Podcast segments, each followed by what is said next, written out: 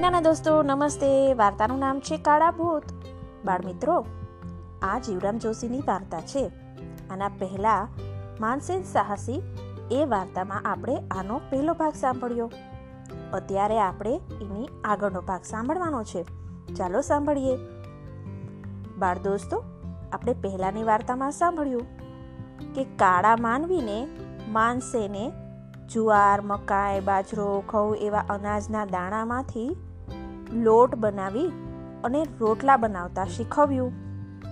અને ઝાડની છાલના રેસામાંથી કપડાં બનાવતા શીખવ્યું. એટલે કાળા માનવીઓ એને ખૂબ જ માન આપવા લાગ્યા. આ બધી વાત કુમાર અને સુકેશાએ જાણી ત્યારે તેમને સમજાયું કે આ મોટા રાક્ષસ જેવા વન માનવ માનસેનને આટલું બધું માન કેમ આપતા હતા? હવે માનસેન પણ ચિંતામાં પડી ગયો. વન માનવોએ આવીને એને સમાચાર દીધા કે સામેની બાજુના પહાડ અને જંગલમાંથી કાળા ભૂત આ બાજુ આવી ગયા છે. આ કાળા ભૂત તો સિંહ કે વાઘ જેવા જાનવરને પણ પકડી અને મારી નાખે છે એવા જબરા છે. તેમને કાળા માનવી પણ કહેવાય છે. આ કાળા માનવી ઊંટ જેટલા ઊંચા હતા, એમના મોઢા તો માણસ જેવા જ હતા, પણ ભયંકર હતા. એમની આંખો ઘુવડ જેવી બિહામણી હતી. આંખના ડોળા જોઈ આપણે તો બી જઈએ. એના દાંત તો જાણે રાક્ષસ જેવા જ દેખાય. વાત એવી હતી કે ટાપુના દક્ષિણ દિશાના કિનારા પર આ કાળા માનવીઓ રહેતા હતા. દક્ષિણ બાજુનો આ કિનારો નીચો અને તે બાજુનો સાગર ઘણો ઊંડો હતો. આ સાગરના કિનારે મોટી મોટી માછલીઓ હતી. આ કાળા માનવી સાગરના પાણીમાં ઉતરતા અને એકાદ મોટી માછલીને પકડી લેતા. બે ચાર કાળા માનવી સાથે મળી માછલીની પૂંછડીને પકડી લેતા. બળવાન તો ઘણા જ હતા. પૂંછડી પકડે, પછી માછલીને છૂટવા દેતા નહીં.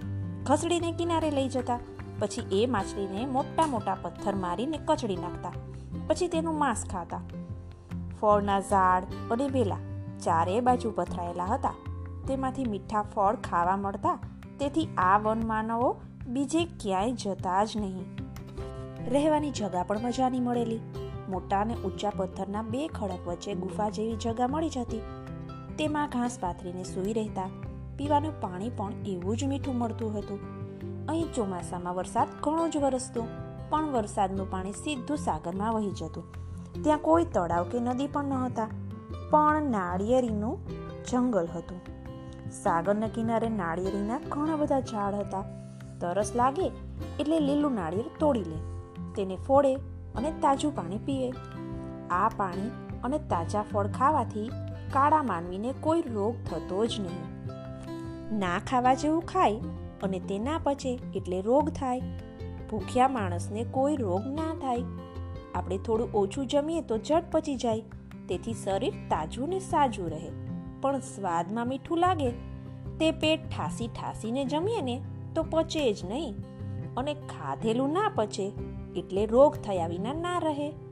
સાજા અને તાજા રહેવું હોય ને તો થોડું ઓછું જમવું જોઈએ. આ કાળા માનવી ઓછું ખાતા અને મોજથી રહેતા હતા. માનસેને કુમારને કહ્યું, ભાઈ, હવે આપણે ખરેખરી લડાઈ લડવી પડશે. કુમાર કહે, થયું શું? માનસેન કહે, થયું છે એવું કે પહેલા આપણે આ વનવાસીઓ સાથે લડાઈ થઈ હતી ને? કુમાર કહે, હા. માનસેન કહે, એવી જ લડાઈ હવે કાળા માનવીઓ સાથે આપણે લડવી પડશે. કુમાર કહે, કાળા માનવીઓ એટલે કોણ છે? ક્યાં રહે છે? કેવા છે? માનસેન કહે, બસ બસ બસ. એક સાથે બધા સવાલો પૂછીશ ને તો બધાના ઉત્તર એક સાથે નહીં સમજાય. સુકેશા બોલે, તો એ બધી વાત તમે અમને સમજાવી દો ને? માનસેને બધી વાત સમજાવી. કુમાર કહે, એ કાળા માનવી આપણા વન માનવો ઉપર હુમલો કરવા શા માટે આવી રહ્યા છે? માનસેન કહે, એ બધું અત્યારે સમજાતું નથી. મારા વન માનવો સમાચાર લઈને અહીં ભાગતા આવેલા છે કે કાળા માનવીનું મોટું ટોળું આપણા રહેઠાણ ઉપર આવી ગયું છે. ચાર વન માનવને તેમણે પકડીને મારી નાખ્યા છે. કુમાર કહે, તો આપણે વાર લગાડવી નથી. દોડી પડીએ અને એ કાળા માનવીઓને મારીએ. માનસેન કહે, એ કેવી રીતે બને? કુમાર કહે, સહેલી વાત છે. સુકેશા બોલી, શી રીતે? એ કાળા માનવી તો ભૂત જેવા રાક્ષસી જાનવર છે. કુમારે બધી વાત સમજાવી. કુમારનો દાવો સાચો હતો. બધા વન માનવોને માનસેને સમજાવી દીધું કે આપણે રેઠાણ પાછા જઈએ અને કાળા માનવી સાથે લડીએ. માનસેનની આ વાત સાંભળી બધા વન માનવોએ બૂમ પાડી. વન માનવો બી ગયા હતા. એક કાળા માનવી રાક્ષસને પણ મારી નાખે ને એવા જબરા છે, તેની સામે આપણે લડી શકીએ નહીં. વાત તો સાચી હતી. બળમાં અને શરીરમાં એ કાળા માનવ જબરા હતા. શું કેસા બોલી? ભાઈ માનસેન આપણે એવો દાવ ગોઠવી લેવો જોઈએ કે એ કાળા માનવીને આપણે એવો માર મારીએ કે તેઓ ભાગે? માનસેન કહે, એ દાવ છે. આપણે મોટી મોટી મસાલો સળગાવીને જઈશું. કુમાર કહે, હા સળગતી મસાલો સામે એક કાળા માનવી ઊભા નહીં રહે. લાંબા લાંબા વાસને છેડે મસાલો બાંધીશું. એટલે ઊંચા પથ્થર કે ટેકરી પર ચડી જશે તોય આપણી મસાલો અડકી શકશે નહીં. માનસેન કહે, આપણી પાસે આ એક જ દાવ છે. બળથી આપણે કાળા માનવીને જીતી શકીશું નહીં. આ વનમાં કદી આગ સળગી જ નથી. તેથી કાળા માનવીને આગની બીક નહીં લાગે.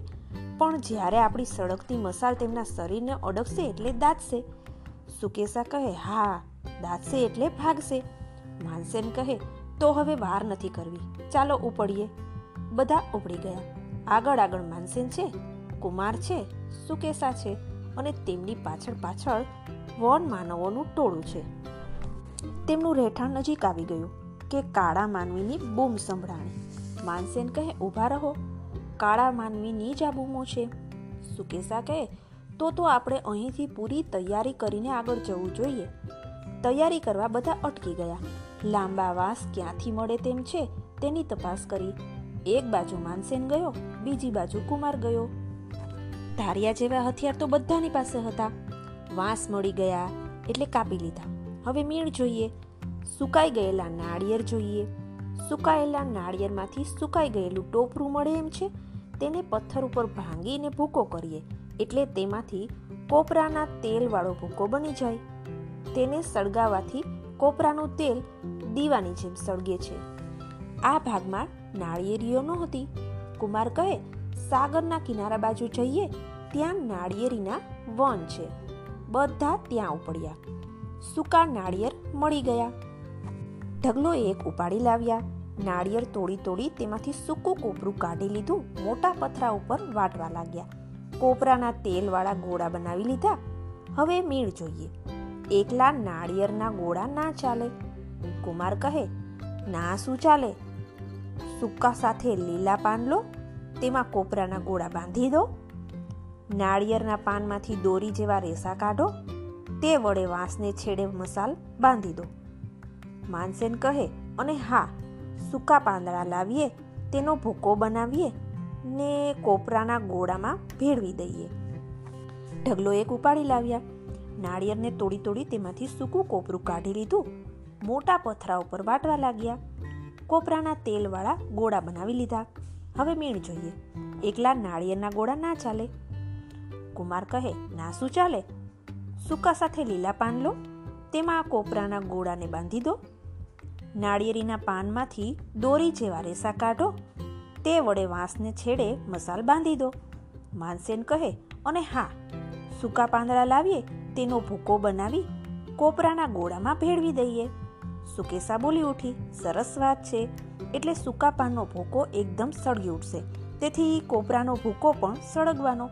બસ, તો તો પછી મીણની જરૂર જ નથી. ચાલો ને એમ જ કરો. બધા કામે લાગી ગયા. સૂકા પાનનો ભૂકો કરી લીધો. તેમાં ભેળવી દીધો કોપરાનો ભૂકો. તેને સૂકા સાથે લીલા પાનમાં મૂકી નાળિયેરીના પાનના રેસાથી મોટો ગોળો બાંધી દીધો. એ ગોળો લાંબા વાસને છેડે બાંધી દીધો. હવે માનસેનને આનંદ થયો. કુમારને ખભે હાથ મૂકીને પૂછ્યું, કેમ ભાઈ? આ દાવ બરાબર છે ને? કુમાર કહે, દાવ તો બરાબર છે, પણ કોઈ વાતમાં કાચું ન રહેવું જોઈએ. માનસેન કહે, આમાં કાચું કંઈ દેખાય છે? કુમાર કહે, હા? માનસેન કહે, શું? કુમાર કહે, આપણે વાસને છેડે મસાલનો ગોળો તો બાંધી દીધો, પણ તે સળગે છે કે કેમ? અને સળગે છે તો કેવો સળગે છે તે જોવું જોઈએ. સુકેશા બોલી, અલ્યા, હા, આ વાત તો સાવ સાચી છે. આપણે આમને આમ મસાલવાળા વાંસને લઈ કાળા ભૂતની સામે જઈએ, પછી ત્યાં આપણી મસાલનો ગોળો સળગાવા બેસીએ અને ગોળો ના સળગે તો કુમાર કહે, તો આપણે સળગી જઈએ. તરત જ મસાલનો ગોળો બાંધેલો તે વાસ લઈ માનસેને આગળ મૂકી દીધો. ચકમક અને તેની સાથે ઘસવાનો બીજો પથ્થરનો એવો જ ટુકડો પોતાની પાસે હતો. તે બંને હાથમાં લીધા. ચકમકના ટુકડા સાથે બીજો ટુકડો ઘસવા માટે બે ચાર ટચકા મારી દીધા. ચકમક સાથે રૂની મોટી દિવેટ પણ હતી. ચકમકનો ટુકડો ઘસાયો કે તેમાંથી આગના તણખા ઉડ્યા. એક તણખો પેલી રૂની દિવેટ પર પડ્યો કે રૂની દિવેટ સળગી. તરત જ સૂકા પાંદડામાં સળગતી દિવેટ મૂકી કે પાંદડા સળગી ઉઠ્યા. તેમાં સૂકા તણખલા અને સૂકા ઘાસ મૂક્યા કે આગનો ભડકો થયો. તેમાં જાડા લાકડા મૂકી દીધા કે આગની નાનકડી ભઠ્ઠી બની ગઈ. તેમાં પેલા વાંસે બાંધેલા મસાલના દડાને રાખી દીધો. લાંબા વાંસને છેડે બાંધેલા મસાલના દડાને આગ અડકી કે તે સળગી ઉઠ્યો. માનસેને આનંદની તાલીઓ પાડી અને પછી કહ્યું, બસ બસ, આપણો દાવ પાકો છે. પાકો વિચાર કરી કંઈક ગોઠવીએ તો તે પાકું ફળ જ આપે. બધાને આનંદ થયો. નાના દોસ્તો, માનસેનની ટોળકીએ કેવા કેવા પરાક્રમો કર્યા એ આના પછીની વાર્તામાં આપણે સાંભળીશું. ચાલો, ફરી મળીએ.